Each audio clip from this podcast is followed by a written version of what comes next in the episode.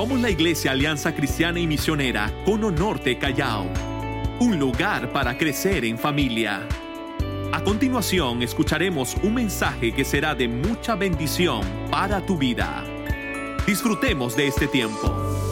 Bueno, en este tiempo vamos a tener la lectura de la palabra del Señor y vamos a prepararnos para escuchar eh, la bendita palabra de Dios porque estamos seguros que Él nos va a hablar.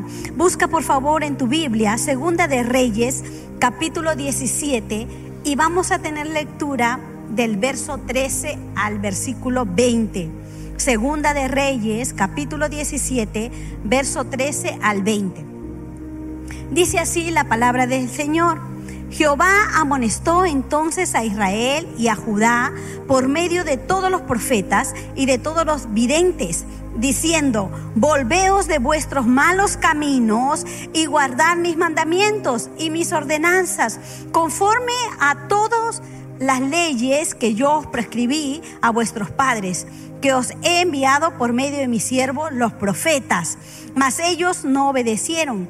Antes endurecieron su cerviz como la cerviz de sus padres, los cuales no creyeron en Jehová su Dios, y desecharon sus estatutos y el pacto que él había hecho con sus padres y los testimonios que él había prescrito a ellos, y siguieron la vanidad y se hicieron vanas y fueron en pos de naciones que estaban alrededor de ellos, de los cuales Jehová les había mandado que no se hiciesen a la manera de ellos. Continuamos con el verso 16.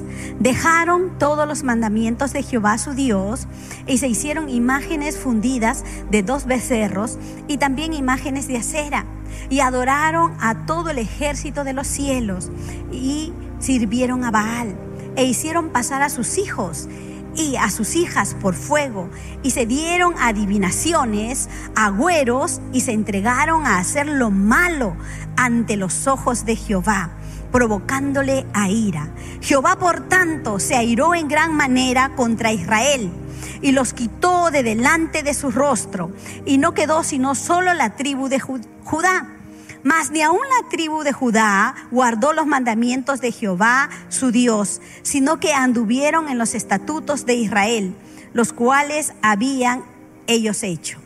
Y desechó Jehová a toda la descendencia de Israel y los afligió y los entregó en manos de saqueadores hasta echarlos de su presencia. Vamos a orar, iglesia del Señor. Señor, aquí estamos un domingo más para escuchar tu palabra. Y frente a la lectura de tu palabra, Señor, nos lleva a la confrontación. Señor, ayúdanos a mantenernos firmes. Que siempre tus mandamientos sean nuestra guía, Señor. No queremos alejarnos de ti. No queremos ir ni a la derecha ni a la izquierda, Señor. Queremos ser tu pueblo. Un pueblo llamado a la santidad, Señor. Y sabemos, Señor, que no lo podemos hacer en nuestras fuerzas. Necesitamos el poder de tu Espíritu para que cada día podamos tener victoria en el nombre de Jesús. Oh Señor, gracias. Gracias por tu presencia activa en nosotros, Señor. Ayúdanos a ser mejores padres, mejores esposos, esposas, Señor, mejores hijos, nueras, eh, suegros, Señor, suegras. Ayúdanos, Señor. Aquí estamos. Hemos venido, Señor, para escuchar tu palabra porque necesitamos que cada día tu palabra guíe nuestro paso. Te damos gloria y alabanza en el nombre de Jesús. Amén. Dios use una vez más esta mañana a nuestro pastor.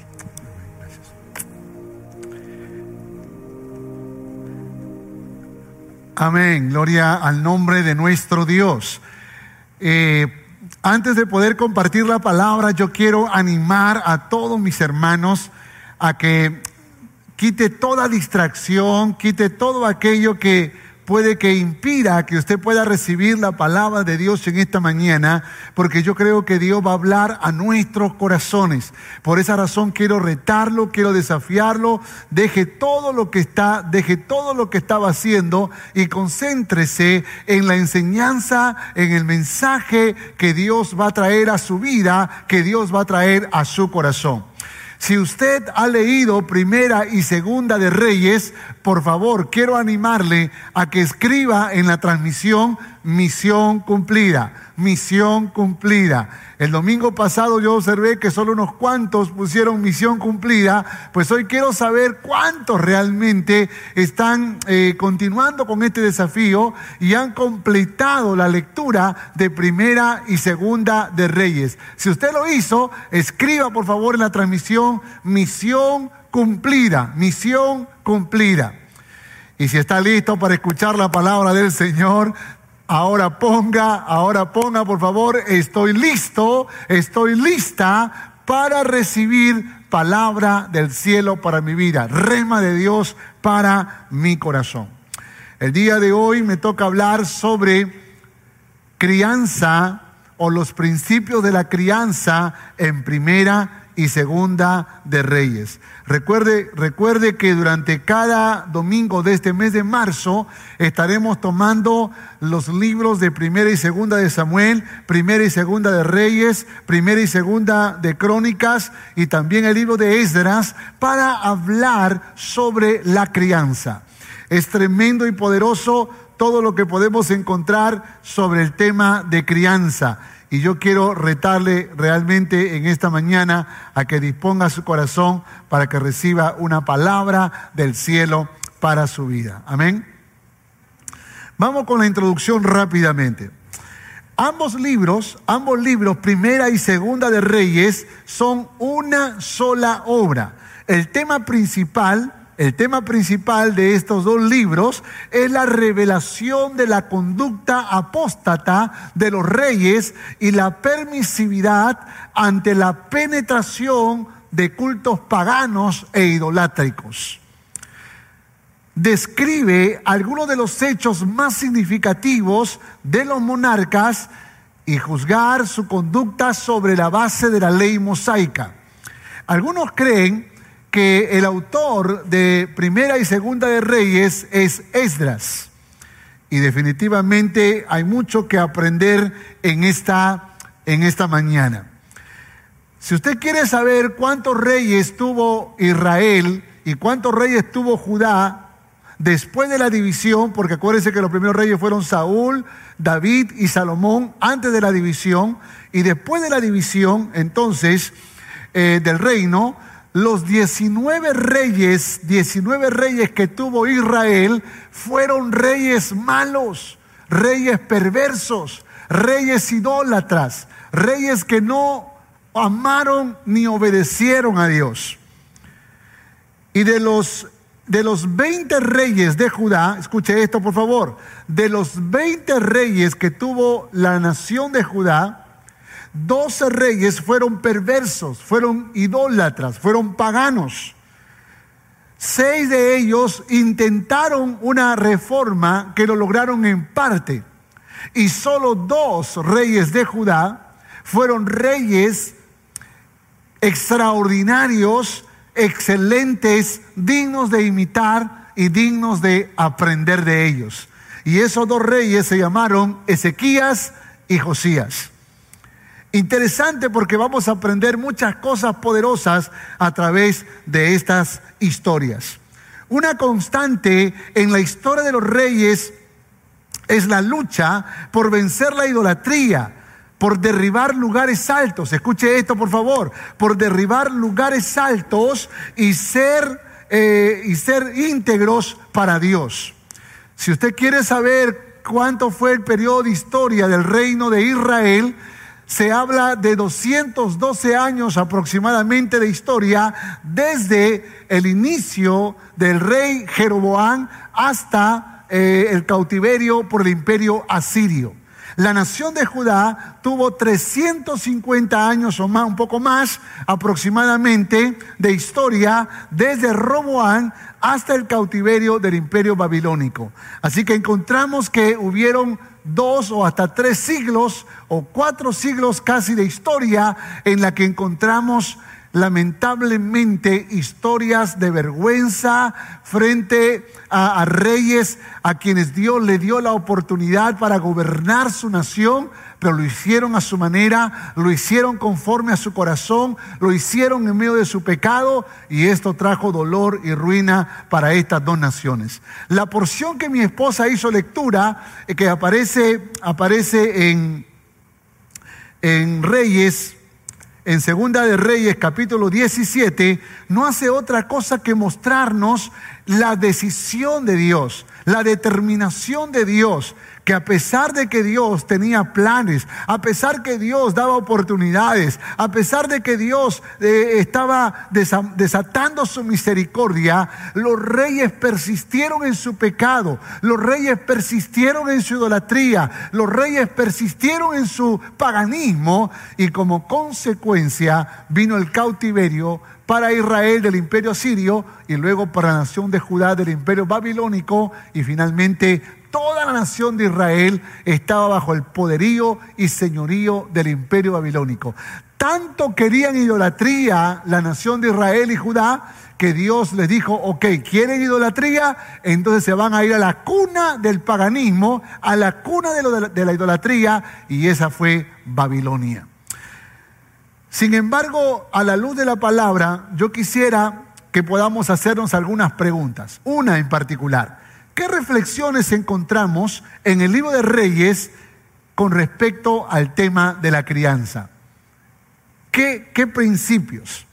Y hay una constante que yo quiero remarcar, por favor vaya conmigo en el, en el hilo de pensamiento, porque esta es la respuesta derribemos los lugares altos en nuestros corazones y seamos verdaderos adoradores. Le voy a responder de nuevo a la pregunta, ¿Cuál es la reflexión principal? Derribemos los lugares altos en nuestros corazones y seamos verdaderos adoradores. Déjeme decirle algo. Mientras he estado leyendo una vez más Primera y Segunda de Reyes, mientras he estado estudiando la vida de cada rey, me he dado cuenta que todos somos susceptibles, todos podemos caer en el mismo pecado de tener lugares altos en nuestros corazones. Y eso es lo que Dios aborrece, eso es lo que Dios rechaza más aún cuando nuestros lugares altos también se convierten en herencia para nuestros hijos. Así que se lo voy a explicar de manera muy clara. Así que rápidamente le voy a hablar de cuatro grupos de reyes que son, eh, que son cuatro generaciones que están conectadas o interconectadas y que creo que vamos a aprender mucho a través de ellos. Vamos con la primera, la primera. La primera, cuatro generaciones desde David. Cuatro generaciones desde David. Primera de Reyes capítulo 2, versos 1 al 4. Primera de Reyes capítulo 2, versos 1 al 4. Dice, llegaron los días en que David había de morir y ordenó a Salomón su hijo, diciendo, yo sigo el camino de todos en la tierra Esfuérzate y sé hombre. Mira la palabra que, David le da a su hijo. Esfuérzate y sé hombre. ¿Qué más le dice? Guarda los preceptos de Jehová tu Dios. Guarda los preceptos de Jehová tu Dios. Mire, le está dando el último encargo porque David siente que ya va a morir. Guarda los preceptos de Jehová tu Dios, andando en sus caminos y observando sus estatutos y mandamientos, sus decretos y sus testimonios de la manera que está escrito en la ley de Moisés. No a tu manera, sino de la manera que está escrita en la ley de Moisés para que prosperes, dice la palabra, en todo lo que hagas y en todo aquello que emprendas. ¿Cuántos quieren tener prosperidad? ¿Cuántos quieren tener éxito en lo que emprenden en la vida? Pues la Biblia dice que tienes que ser obediente a la palabra, no a tu manera, sino a la manera que está escrita, a la manera que está establecida para que prosperes en todo lo que hagas y en todo aquello que emprendes para que confirme Jehová la palabra que habló diciendo, y aquí está la palabra que Dios le dio a David, si tus hijos guardaren mi camino, andando delante de mí con verdad, de todo su corazón y de toda su alma, jamás, dice, faltará a ti varón en el trono de Israel. Jamás faltará a ti varón en el trono de Israel. Entonces David, que es el, primer rey, vamos a decir, dentro de este pacto davídico, está encargando a Salomón una gran responsabilidad porque ya ha elegido a Salomón para que sea el rey. Sin embargo, aquí hay un, un tema muy importante que quiero resaltar. En la siguiente diapositiva, rápidamente usted va a observar que hay cuatro generaciones. Ahí está David, ahí está Salomón, ahí está Roboán y ahí está Abián, como lo dice en Primera de Reyes, en Primera de Crónicas varía el nombre por Abías, pero Abián o Abías es la misma persona. Cuatro generaciones, David, Salomón, Roboán y Abías. Quiero que observe, por favor, que eh, me di el trabajo de poner las edades cuando empezaron a reinar y los años que reinaron. David empezó a reinar a los 30 años y reinó 40 años. Eh, Salomón empezó a reinar promedio los 20 años y reinó también 40 años. Encontramos aquí que Roboán empezó a reinar, empezó a reinar a los 41 años y reinó 17 años. Y no se dice Abián a qué edad empezó a reinar, pero reinó tres años. Ahora, quiero que observe algo muy importante en esta historia. Y lo que está pasando en esta historia es que encontramos que cuando David le hereda el reino a Salomón, Salomón está haciendo bien su labor. Salomón le pide a Dios sabiduría para gobernar. Salomón está trayendo un tiempo de paz. Salomón está construyendo el templo para Jehová. Salomón está trayendo una innovación y una renovación a la nación de Israel. Hay una tecnología de, punta y, y un progreso extraordinario en la nación de Israel. Salomón ha logrado que la nación de Israel sea admirada por muchas naciones. Sin embargo, la historia nos dice que poco a poco Salomón comenzó a ser admirado por otras mujeres reinas, las cuales parece ser que comenzaron a seducir su corazón y él comenzó a casarse con cada una de ellas. La Biblia dice que llegó a tener 700 mujeres reinas y 300 concubinas. Más de mil mujeres comenzaron a gobernar el corazón de Salomón. Y lamentable, y digo gobernar porque lamentablemente aquí es cuando pasa algo tan triste que, que la Biblia lo explica con detalle. Sin embargo, cuando Salomón le entrega el reinado a su hijo Roboán, note esto por favor, este ya es la división, Mire lo que dice la palabra. Lea Primera de Reyes capítulo 14, versos 22 y 23. Dice, y Judá hizo lo malo ante los ojos de Jehová, porque ellos también se edificaron lugares altos. Ahí aparece la, la palabra lugares altos, estatuas, imágenes de acera. Escúcheme, escúcheme. Esa división entre Roboán y Jeroboán que fue lamentablemente a causa del pecado de Salomón, esa división provocó que, que finalmente Roboán reine solo sobre Judá y las otras tribus, que, que eran la nación de Israel, era gobernada por Jeroboán. Jeroboán está en disputa con Roboán y en su afán de que los de Israel no vayan al templo, entonces edifica eh, becerros de oro a quien Israel pueda adorar como si fuera Jehová.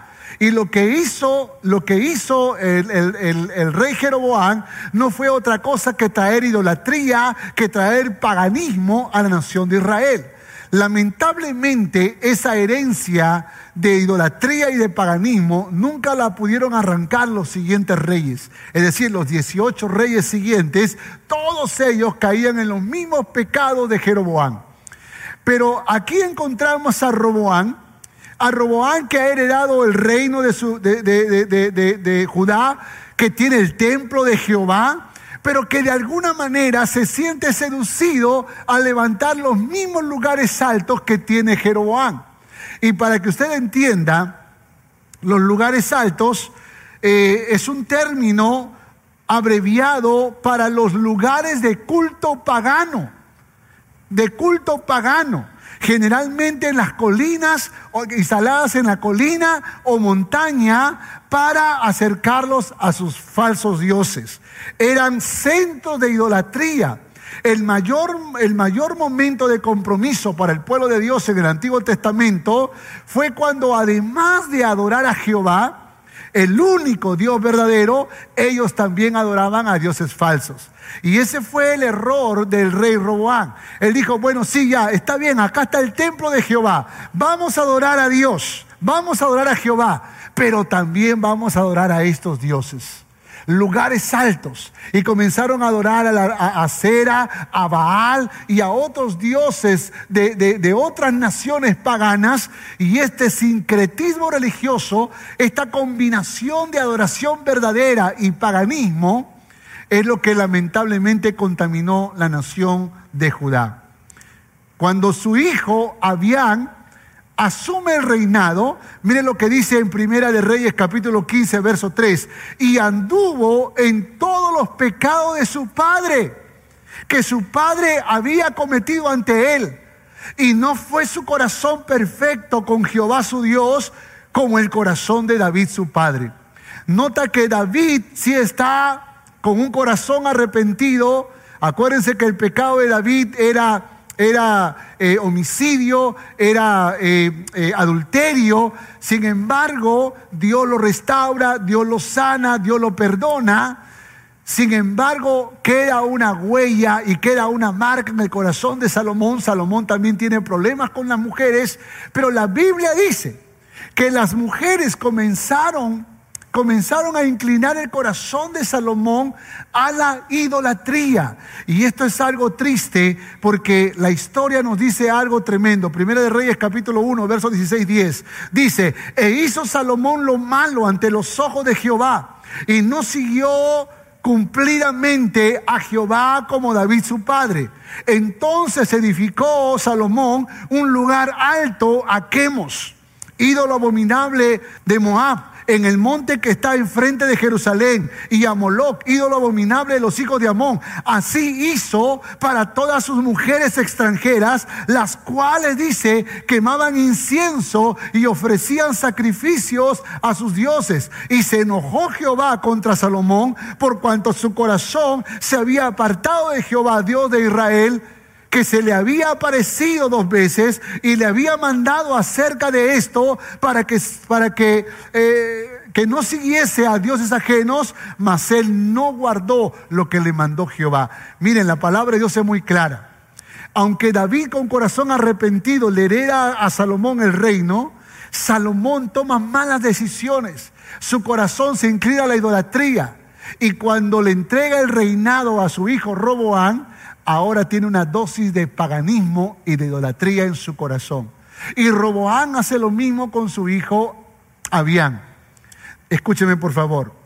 Los lugares altos que no derribemos en nuestro corazón será herencia que le entregaremos a nuestros hijos. Por eso ten cuidado con lugares altos. Lugares altos son eso que nosotros adoramos, pero que no reconocemos que adoramos. Escuche por favor, iglesia. Un lugar alto es eso que tú y yo adoramos, pero que no reconocemos que adoramos. El Señor Jesús dijo, no podrás tener dos señores, porque amarás a uno y aborrecerás al otro. No podrás amar a Dios y a las riquezas, porque las riquezas a veces se convierten en un Dios. Por eso la Biblia dice que la raíz de todos los males es el amor al dinero. Porque hay gente que ama el dinero, le habla al dinero, le rinde culto al dinero, lo abraza al dinero, lo besa, besa al dinero. Eh, no, ni siquiera quiere dar el diezmo porque adora tanto el dinero. Ni siquiera quiere ofrendar, ni siquiera quiere bendecir su propia casa porque ama tanto el dinero que se ha convertido en un Dios. Y así como el dinero puede ser un Dios, un Dios también puede ser el trabajo, un Dios puede ser el auto que tienes, la casa que tienes, el celular inteligente que tienes y que puede que lo cuidas más que tu propia vida. Puede que tú estés enfermo, tosiendo, estás con fiebre y, no, y no lo resuelves. Pero un día tu celular se cae, se raja y tú vas y, lo, y pagas lo que sea para resolver ese problema porque ese equipo se ha convertido en tu Dios, en lo más importante que tú tienes en la vida. Tan importante que lo primero que tú haces no es buscar a Dios, es buscar tu celular. Hay gente que adora a otras personas. Hay esposas que adoran a sus maridos, maridos que adoran a sus mujeres, padres que adoran a sus hijos y le rinden culto a su hijo, que le rinden culto a su hija. Y mi hijito, dígame, ¿a, qué hora usted se quiere levantar? A las 11, mamá. A las 11 le voy a despertar, mi hijo. A las 11 le voy a despertar. Y andamos por la vida adorando a nuestros hijos. ¡Ey! Cuidado con la idolatría, cuidado con lugares altos. Porque los lugares altos, hermanos, no hacemos otra cosa que si lo conservamos en nuestro corazón, se lo entregaremos como herencia a nuestros hijos. Por esa razón es importante que nosotros, como iglesia del Señor, analicemos si hay lugares altos en nuestros corazones. Segundo punto, segundo punto, cuatro generaciones desde Asa, cuatro generaciones desde Asa. Primera de Reyes, capítulo 15, verso 11 al 14. Primera de Reyes, capítulo 15, versos 11 al 14. Dice la palabra del Señor. Asa hizo lo recto ante los ojos de Jehová, como David su padre, porque quitó, escuche, del país a los sodomitas y quitó todos los ídolos que sus padres habían hecho. Dice también privó a su madre Maaca de ser reina madre porque había hecho un ídolo de acera. Además deshizo Asa el ídolo de su madre y lo quemó junto al torrente de Cedrón. Verso 14. Sin embargo, los lugares altos no se quitaron. Con todo el corazón de Asa fue perfecto para con Jehová toda su vida toda su vida. Y aquí está uno de los seis reyes que intentaron una reforma, que intentaron una revolución, un cambio significativo, pero no lograron quitar los lugares altos. Ahora vaya la figura que aparece en la diapositiva. Aquí encontramos entonces cuatro reyes más. Está Asa, está Josafat, está Jorán y está Ocosías. Nótelo por favor. Asa, Josafat, Jorán y Ocosías. ¿Por qué he puesto los cuatro nombres con rojo? ¿Por qué he puesto los cuatro nombres con rojo?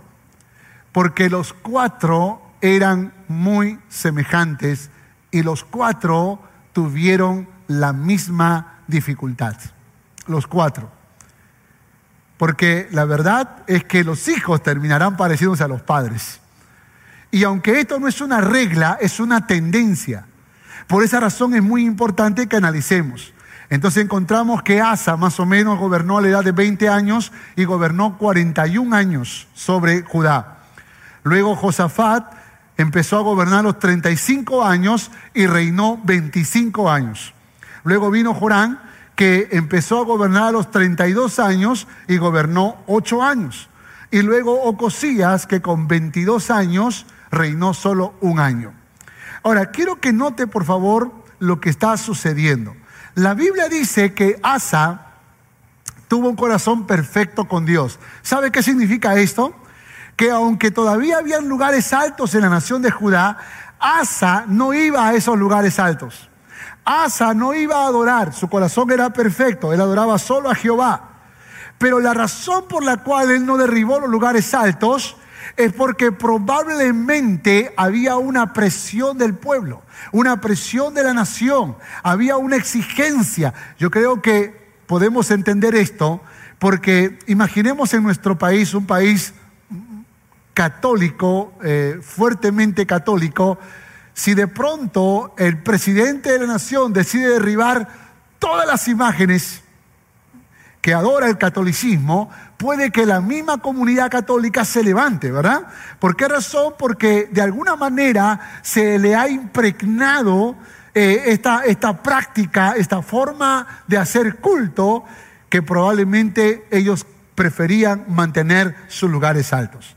Sin embargo, lo que nosotros permitimos, escuche papá, escuche, lo que nosotros permitimos, lamentablemente nuestros hijos lo van a consumir. Y esto fue lo que pasó con el hijo de Asa, porque luego viene Josafat.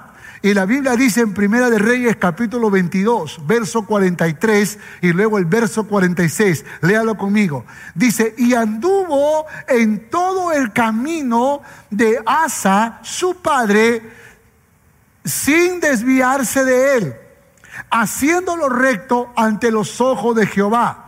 Con todo, con todo eso, los lugares altos no fueron quitados.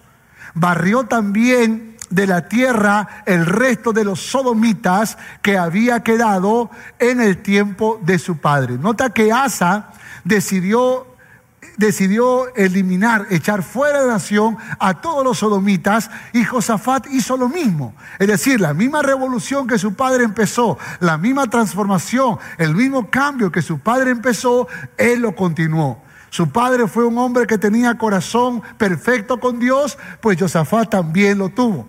Es más, la Biblia dice que Asa tuvo el valor de destronar a su madre por idólatra.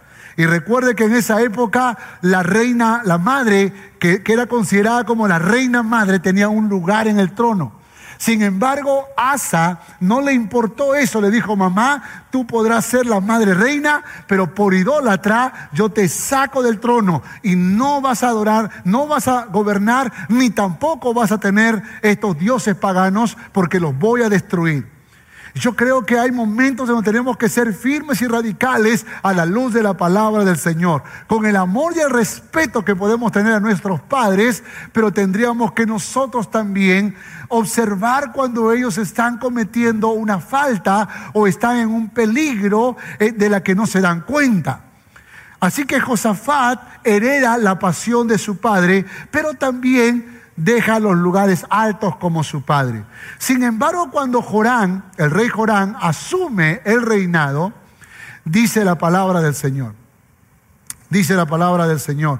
En Segunda de Reyes capítulo 8, verso 18, hablando de Jorán, dice, y anduvo en el camino de los reyes de Israel como hizo la casa de Acab, porque un hijo de Acab fue su mujer e hizo lo malo ante los ojos de Jehová. Los lugares altos que no derribó Asa y que no derribó Josafat fueron una seducción para el rey Jorán. El nieto está sufriendo las consecuencias de no haber derribado los lugares altos. ¿Sabe qué hizo el nieto? Se le ocurrió tomar como, como, como esposa a la hija del rey Acab. Acuérdense que la esposa del rey Acab era Jezabel. En otras palabras, la suegra de, Jorán era Jezabel. La suegra se casó con la hija de Jezabel. Yo no sé si a alguien le gustaría tener una suegra como Jezabel, pero creo que Jorán es muy atrevido, ¿verdad? Jorán es muy arriesgado. Jorán, ¿cómo, te vas, ¿cómo se te va a ocurrir ¿Cómo se te va a ocurrir elegir a la hija de una mujer idólatra, de una mujer pagana, de una mujer que mata profeta, de una mujer que odia a Jehová, de una mujer que quiso matar a Elías, de una mujer perversa?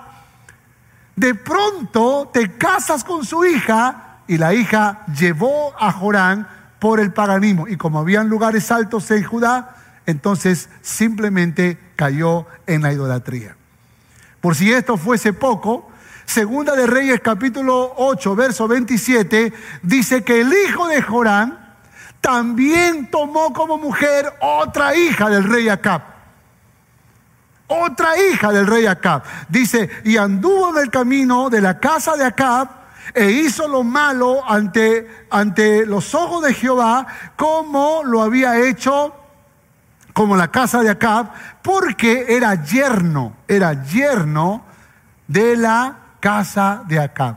Así que el hijo no, no estimó el, el sufrimiento de su padre, sino que más bien prefirió meterse en el mismo mundo. Tal vez él ya estaba contaminado, tal vez él simplemente decía, bueno, ese es mi camino, ese es mi mundo, así que venga otra hija de Jezabel para casarme con ella. Y lamentablemente se, se, se diluyó algo que estaba construyendo Asa y Josafat. ¿Sabe por qué? Porque Josafat, Asa y Josafat no tuvieron el valor para derribar los lugares altos. Escúchame por favor.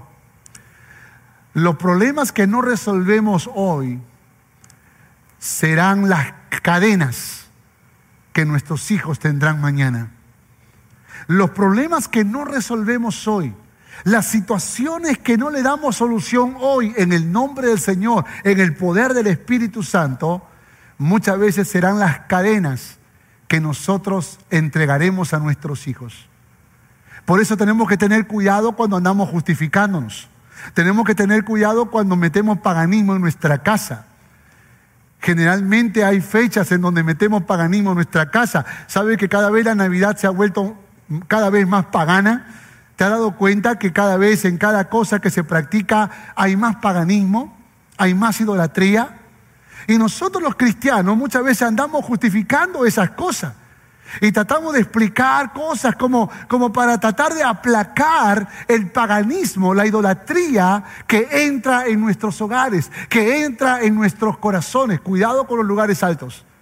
Porque lo que tú y yo no derribamos, lo que tú y yo no eliminamos, será la herencia que le entregaremos a nuestros hijos. Si tú tienes como como Dios la murmuración, si tú tienes como Dios eh, la calumnia, la mentira, el engaño, el odio, la venganza, tienes que saber que padres vengativos, padres murmuradores, padres criticones, generalmente crían hijos criticones, hijos vengativos, hijos resentidos. Por esa razón es importante que analicemos nuestros lugares altos. Asa, Josafat, hicieron bien Claro, este, hicieron revolución, hicieron cambios. Pero hay una cosa que no hiciste, Asa. Hay una cosa que tú no hiciste, Josafat. No derribaste los lugares altos. Y cuando no derribas los lugares altos, entonces tus hijos heredarán ese mal hábito. Tus hijos heredarán esas malas costumbres. Nuestros hijos heredarán eso que desagrada a Dios. Derribemos los lugares altos. Tercer punto. Cuatro generaciones desde Joás. Cuatro generaciones desde Joás. Segunda de Reyes capítulo 12, verso 1 al 6. Y en el séptimo año de Jehú comenzó a reinar Joás y reinó 40 años en Jerusalén. El nombre de su madre fue Sibia de Berseba. Y Joás hizo lo recto ante los ojos de Jehová todo el tiempo que, eh, la dirigió, que lo dirigió el sacerdote Joyada. Con todo, lea, lea conmigo, con todo, los lugares altos no se quitaron porque el pueblo aún sacrificaba y quemaba incienso en lugares altos. En lugares altos. Wow. Escuche por favor. Este, este rey, Joás, definitivamente era un rey muy, muy especial. Eh, eh, eh, al margen de que no derribó los lugares altos, también fue un rey que intentó una revolución, que intentó un cambio. En el verso 4, por ejemplo, de capítulo 12 de Segunda Reyes, dice, y Joás dijo a los sacerdotes, todo el dinero consagrado, que, se suele traer a la casa de Jehová, el dinero del rescate de cada, de cada persona, según esté estipulado, y todo el dinero que cada uno de su propia voluntad trae a la casa de Jehová, reciban los sacerdotes, cada uno de mano de sus familiares, y reparen los pórticos del templo, donde quiera que se hallen grietas. Es decir, este Joás tenía el deseo de que el templo sea restaurado, de que las puertas sean recuperadas, de que todo esté alineado, de que todo esté implementado. Sin embargo, el verso 6 nos dice algo interesante. Pero en el año 23 del rey Joás, o sea, ya habían pasado 23 años de que él había empezado a reinar, dice, aún no habían reparado los sacerdotes las grietas del templo. En otras palabras, había intención, había voluntad, pero, pero no había fuerza, no había determinación, no había velocidad. 23 años. Quiero que vea la figura, por favor, porque en la figura usted va a observar un detalle muy interesante. ¿A qué edad comenzó a reinar Joás? A los siete años promedio, siete años. Y esto fue a causa de que, de que eh, tuvieron que eh, esconderlo por siete años, dice la historia, a causa de que la mamá, la, esposa de, su padre, Ocosías, eh, Atalía, decidió tomar, usurpar el trono, mató a los hijos de Ocosías para que ella se empoderara en el trono. Sin embargo, escondieron a Joás y luego después de siete años lo presentaron como rey y por supuesto hay una historia muy triste allí. ¿Cuántos años reinó Joás? 40 años. Luego su hijo, Amasías, con 25 años, reinó 29 años. Luego vino Azarías, con 16 años de edad, reinó 32 años. Y luego Jotán, con 25 años de edad, reinó 16 años. Observe por favor, las edades eran jóvenes todos. Porque creo que una de las bendiciones más grandes, uno de los privilegios más grandes que tenemos en la vida es la juventud. La Biblia dice que la gloria de los jóvenes es su fuerza. Por lo tanto, los jóvenes son importantes. Por esa razón a mí me arde en el alma, me duele el corazón cuando esos jóvenes eh, eh, eh, se levantan tarde, paran en su celular, no, no, no invierten su vida para ser productivos haciendo una carrera, un negocio, un trabajo, a hacer algo para la obra del Señor. Qué importante, qué necesario es que los jóvenes se y sean instrumentos poderosos en las manos del Señor. ¿Sabe? Voy a resumir porque en la historia de los hijos de Joás, vale decir a Masías y en el nieto Azarías y en el bisnieto Jotán, dice exactamente lo mismo. Y ahí está en la parte superior de la diapositiva. Con todo eso, los lugares altos no fueron quitados porque el pueblo aún sacrificaba y quemaba incienso en lugares altos. Ese es el peligro, es el peligro de amar a Dios y tener en secreto otro Dios. Dice la Biblia que las cuatro generaciones hicieron lo recto ante los ojos de Jehová, pero al mismo tiempo se permitían cosas. Yo creo que nosotros los cristianos entendemos bien esto, ¿verdad?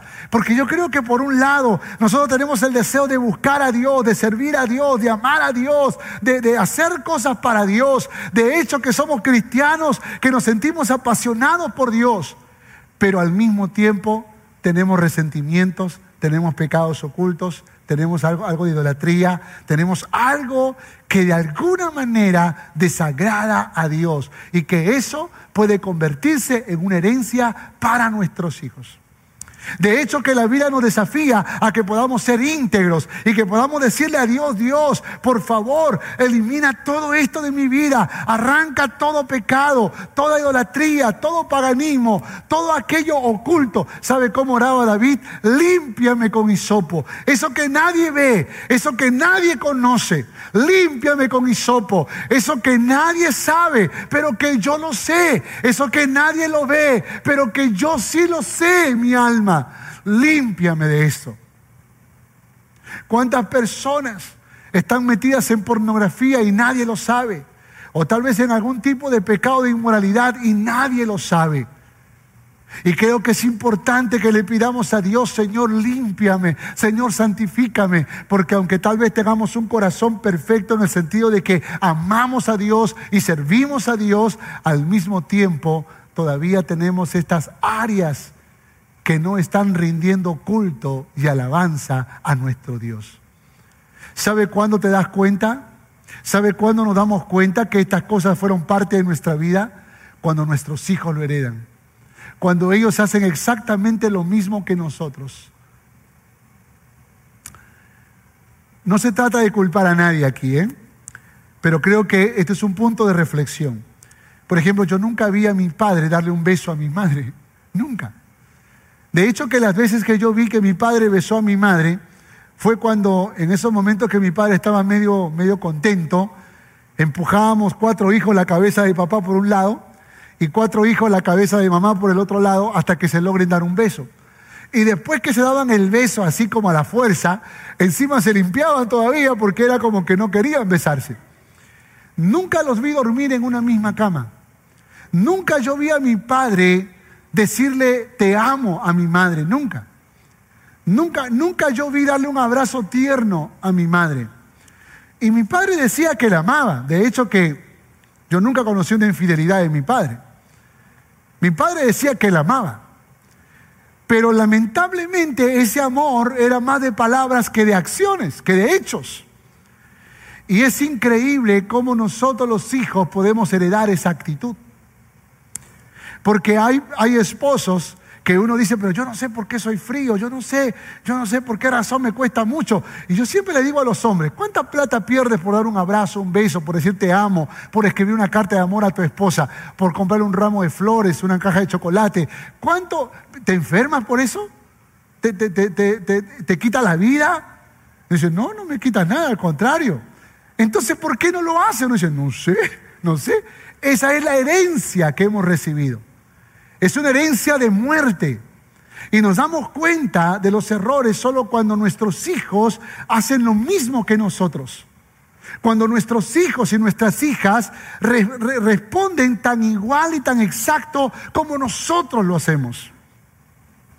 Y creo que es importante que nosotros nos analicemos. ¿Estamos siendo modelos para nuestros hijos o tenemos lugares altos? de orgullo, de soberbia, de autosuficiencia, de rudeza, que no nos permite ser los esposos o las esposas que Dios quiere que seamos. Aquí está el desafío. Por esa razón no se trata solamente de estancarnos o de quedarnos en, en amar y servir a Dios, sino en eliminar estas cosas que pueden ser terribles para nuestra vida. Cuarto y último punto cuatro generaciones de Ezequías. Segunda de Reyes, capítulo 18, versos del 1 al 4. Léalo conmigo, por favor. Segunda de Reyes 18, del 1 al 4. Dice, en el tercer año de Oseas, hijo, hijo de, de Ela, rey de Israel, dice, comenzó a reinar Ezequías, hijo de Acaz, rey de Judá. Dice, cuando comenzó a reinar, era de 25 años y reinó en Jerusalén 29 años. El nombre de su madre fue Abi, hija de Zacarías. Hizo lo recto ante los ojos de Jehová, conforme a todas las cosas que había hecho David su padre. Él quitó, escuche lo que dice la palabra, él quitó los lugares altos, aleluya, y quebró las imágenes, y cortó los símbolos de acera, e hizo pedazos la serpiente de bronce, que había hecho Moisés, porque hasta entonces le quemaban incienso los hijos de Israel y la llamó Nejustán. No te ve. Hasta la serpiente de bronce, que tenía otro propósito, los de Judá estaban adorando la serpiente de bronce. Le estaban quemando incienso, lo estaban adorando. Esa no fue la razón por la cual eh, Moisés construyó eso o hizo eh, esa serpiente de bronce. Es otra historia que ya la estudiamos. Había un corazón inclinado a la idolatría, pero aparece este Ezequías. Y si usted no sabe, solo me he saltado un rey, el rey Acaz.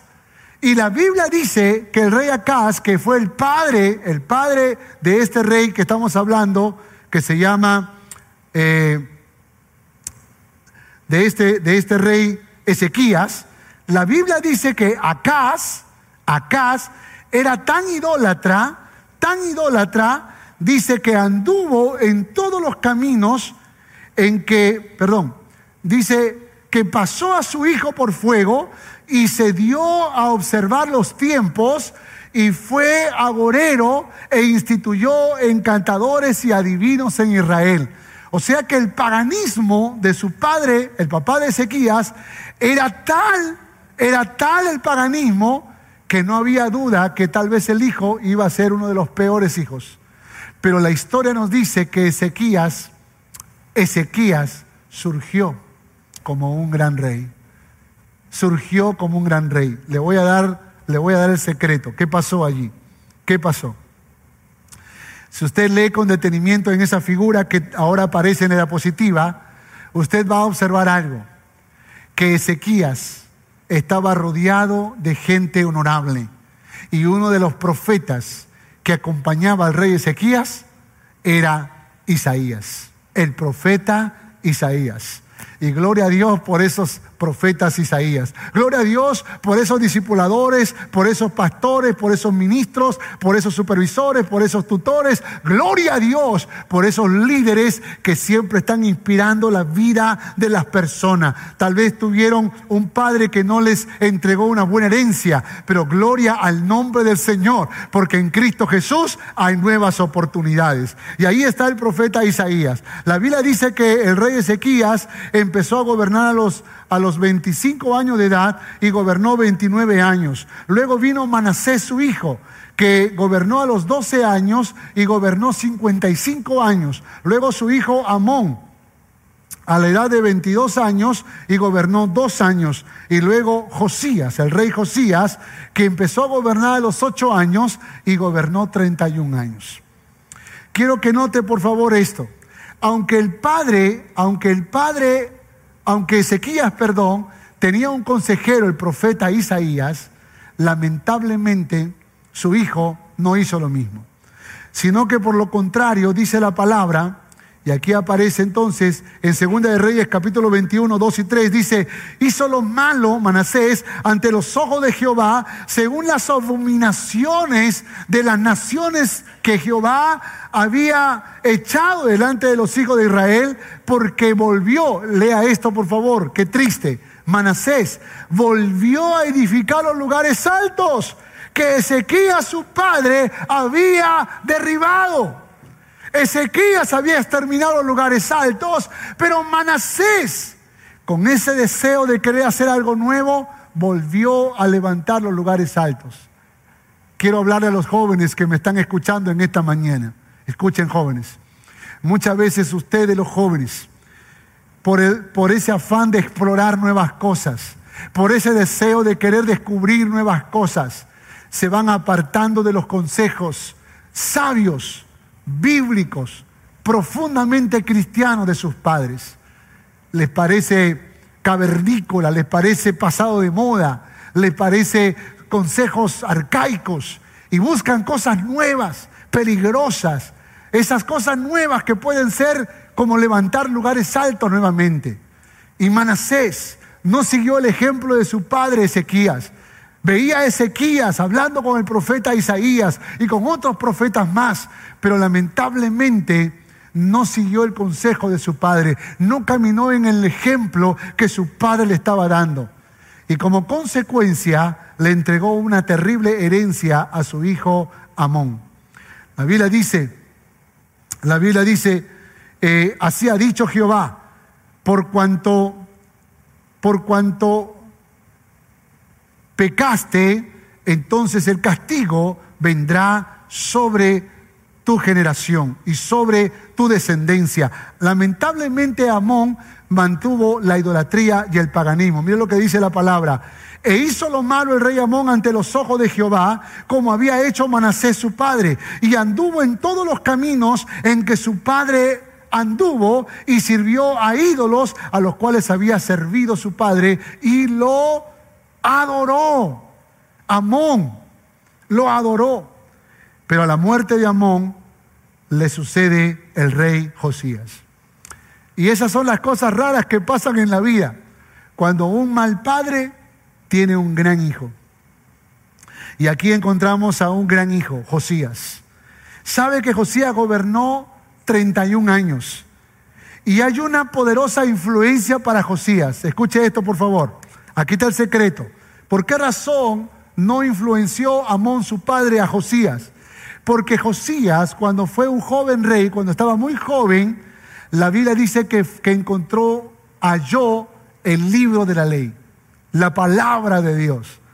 Y la influencia más poderosa que tuvo Elías, eh, perdón, Josías, fue la ley de Jehová, la palabra de Dios. Por eso en el texto que aparece en la pantalla dice, así ha dicho Jehová por cuanto oíste las palabras del libro y tu corazón se enterneció y te humillaste delante de Jehová y rasgaste tu vestido y lloraste en mi presencia, también yo te he oído, dice Jehová. En otras palabras, Josías se dio cuenta que a pesar de que él decidió amar a Jehová, habían cosas que no estaban muy claras. Había un paganismo inclaustrado en el corazón del pueblo. Así que Josías decidió provocar una gran reforma, al igual que su bisabuelo Ezequías.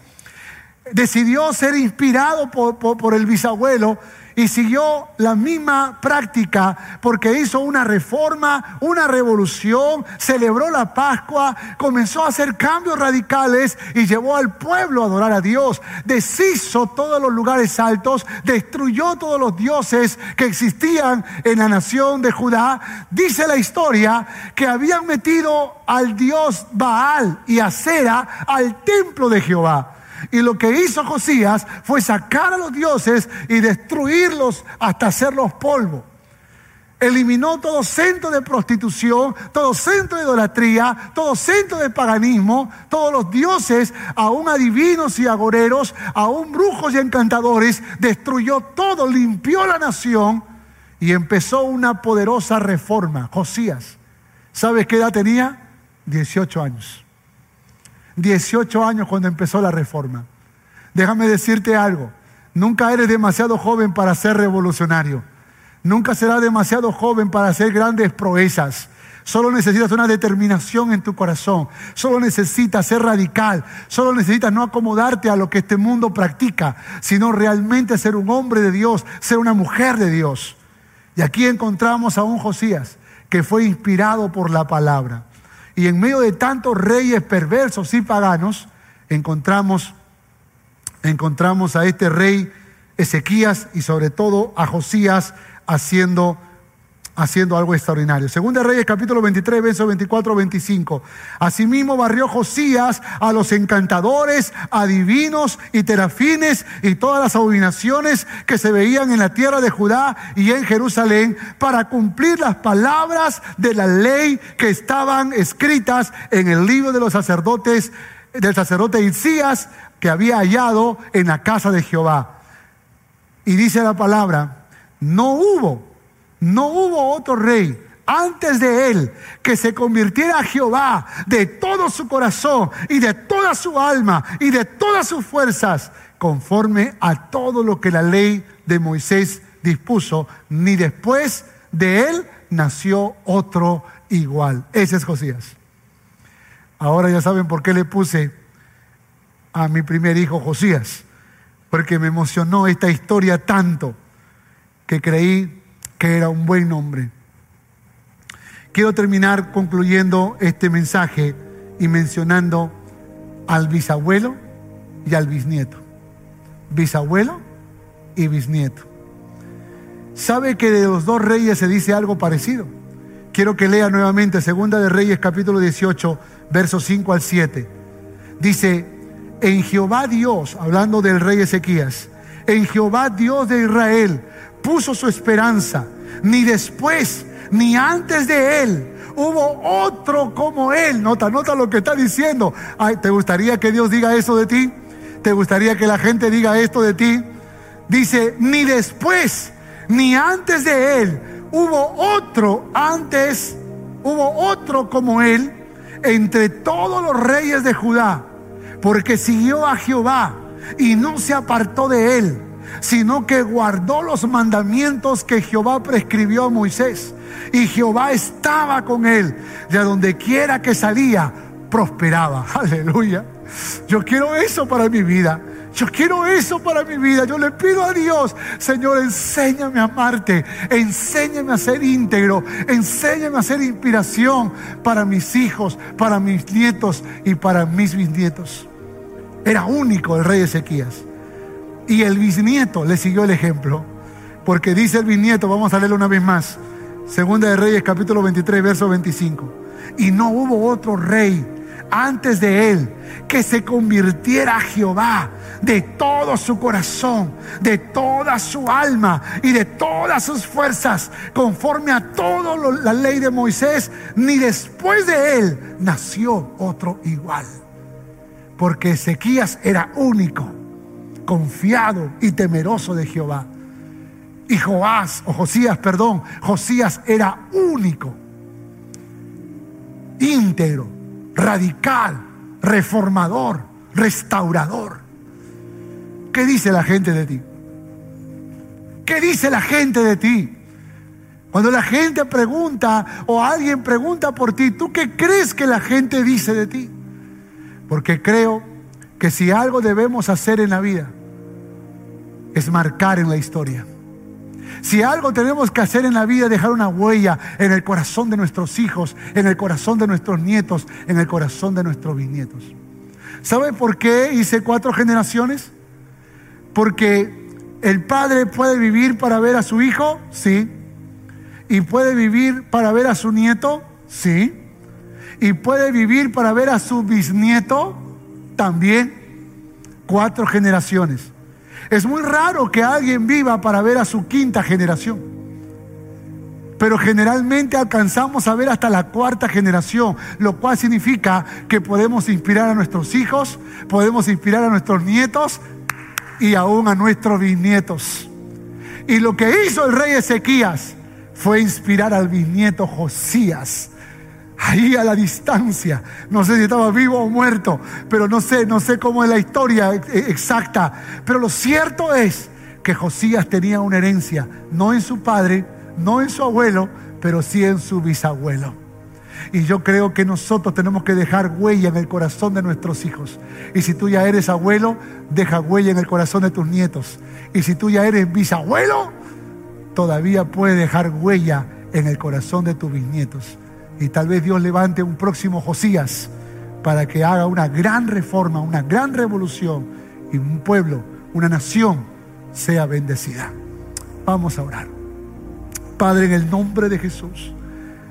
Me presento delante de ti, Señor, en primer lugar, para rogarte, Señor, que me laves, que me limpies, que me purifiques, Señor. Límpiame con hisopo, Señor. Hay lugares altos en mi vida, tal vez yo no me doy cuenta, Señor. Pero dame el discernimiento, dame, dame la capacidad, Señor, para descubrirlo y desecharlo en el nombre de Jesús. Porque si algo quiero, Señor, es ser íntegro. Si algo quiero es solo vivir para ti, Señor. Líbrame de orgullo, líbrame de autosuficiencia, líbrame de resentimiento, líbrame de odio, líbrame de venganza, líbrame de murmuración, líbrame de quejas, Señor. Líbrame, Señor, de andar por la vida, Señor, viviendo una vida doble. Yo quiero ser íntegro, Señor. Yo quiero ser fiel a ti. Yo quiero ser obediente a tu palabra. Yo quiero ser un temeroso de Jehová. Ya estoy en mi adultez, Señor. Y todavía tengo la esperanza de influenciar en mis hijos, en mis futuros nietos, en mis futuros bisnietos, Señor. Mas te ruego, Padre, que me des el valor que tuvo el rey Ezequías el valor que tuvo el rey Josías para derribar los lugares altos, para destruir los lugares altos de mi vida, de mi familia, Señor. Porque si algo deseo es que mi familia pueda amarte con toda su alma, con todas sus fuerzas y con todo su corazón. Perdónanos, Señor, límpianos y danos una nueva oportunidad. Te lo ruego en el nombre de Jesús. Amén y amén. Si tú quieres entregarle tu vida a Jesús, esta es una oportunidad tremenda para que tú puedas acercarte a Él. Si tú quieres, te podemos ayudar. Repite esta oración. Repite esta oración, le estarás entregando tu vida a Jesús, aquel que murió en la cruz de Calvario y derramó su sangre preciosa por ti y por mí. Repite esta oración. Señor Jesús, reconozco que soy pecador. Te recibo en mi corazón como mi Señor y como mi Salvador. Quiero amarte. Quiero aprender a caminar de la mano contigo. Por favor, límpiame, santifícame, hazme de nuevo, transfórmame y escribe mi nombre en tu libro de la vida. En el nombre de Jesús. Amén. Gracias por escuchar este mensaje. Recuerda que para estar en contacto con nosotros, puedes visitar todas nuestras redes sociales no te olvides de compartirlo. Dios te bendiga.